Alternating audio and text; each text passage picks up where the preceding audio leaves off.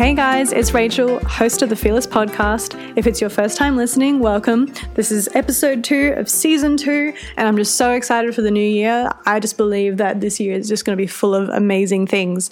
And today, we'll be discussing what does our online presence say about us? And as Christians, how do we use social media for God's glory?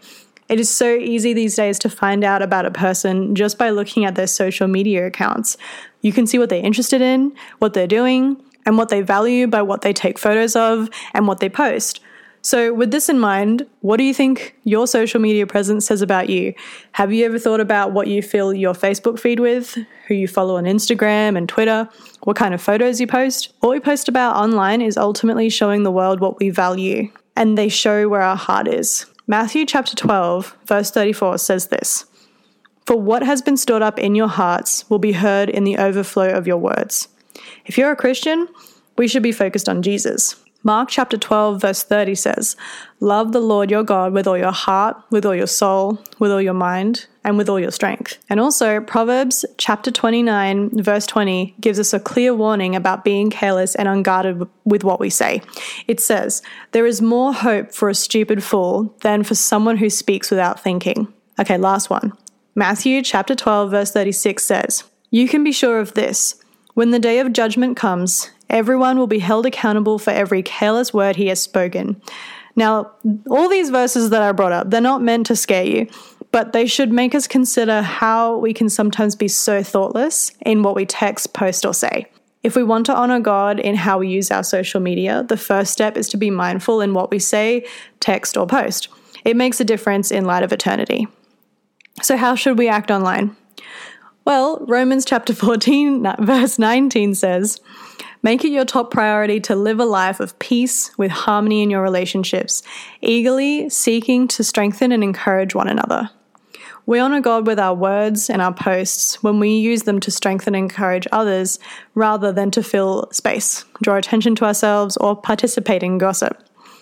A great way to figure out if what we're posting is really good is to compare it to Paul's checklist in Philippians chapter 4 verse 8, which says, Finally, brothers and sisters, whatever is true, whatever is honorable, whatever is just, whatever is pure, whatever is lovely, whatever is commendable, if there is any moral excellence, if there is anything praiseworthy, dwell on these things.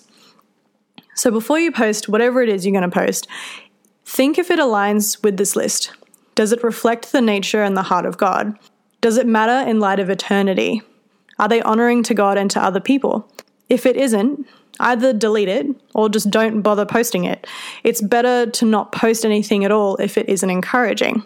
Another thing to be careful of on social media are the negative or bad things that can bring you down. Psalm chapter 119, verse 37 says, Turn my eyes from looking at what is worthless. Give me life in your ways. On social media, there's a lot of nudity, crudeness, perversion, celebrity worship, and so on. When we love the world and the things of this world, we struggle loving God with our whole heart. When we become distracted by these things, we become so consumed by the gratification of our flesh, the allurement of things of the world, and the obsession of status and importance, as it says in 1 John chapter 2 verse 16.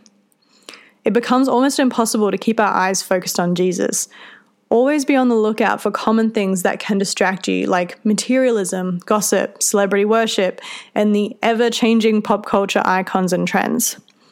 Remember that the health of your soul and your relationship with Jesus isn't worth losing for any of these things.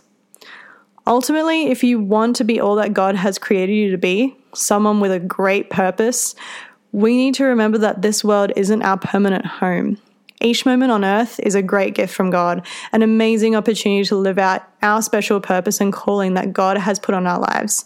We should never try to become distracted because this time is so precious.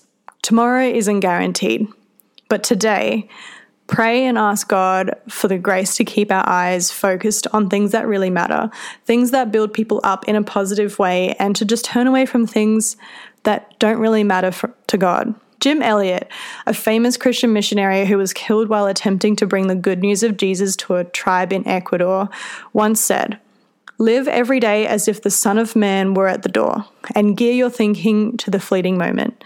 Just how can it be redeemed? Walk as if the next steps would carry you across the threshold of heaven. I just think that quote is very, very beautiful and it just captures everything perfectly. So, with all that being said, I really hope this episode strengthened and encouraged you. And thank you so much for listening to today's podcast, and I hope to see you next time. Bye.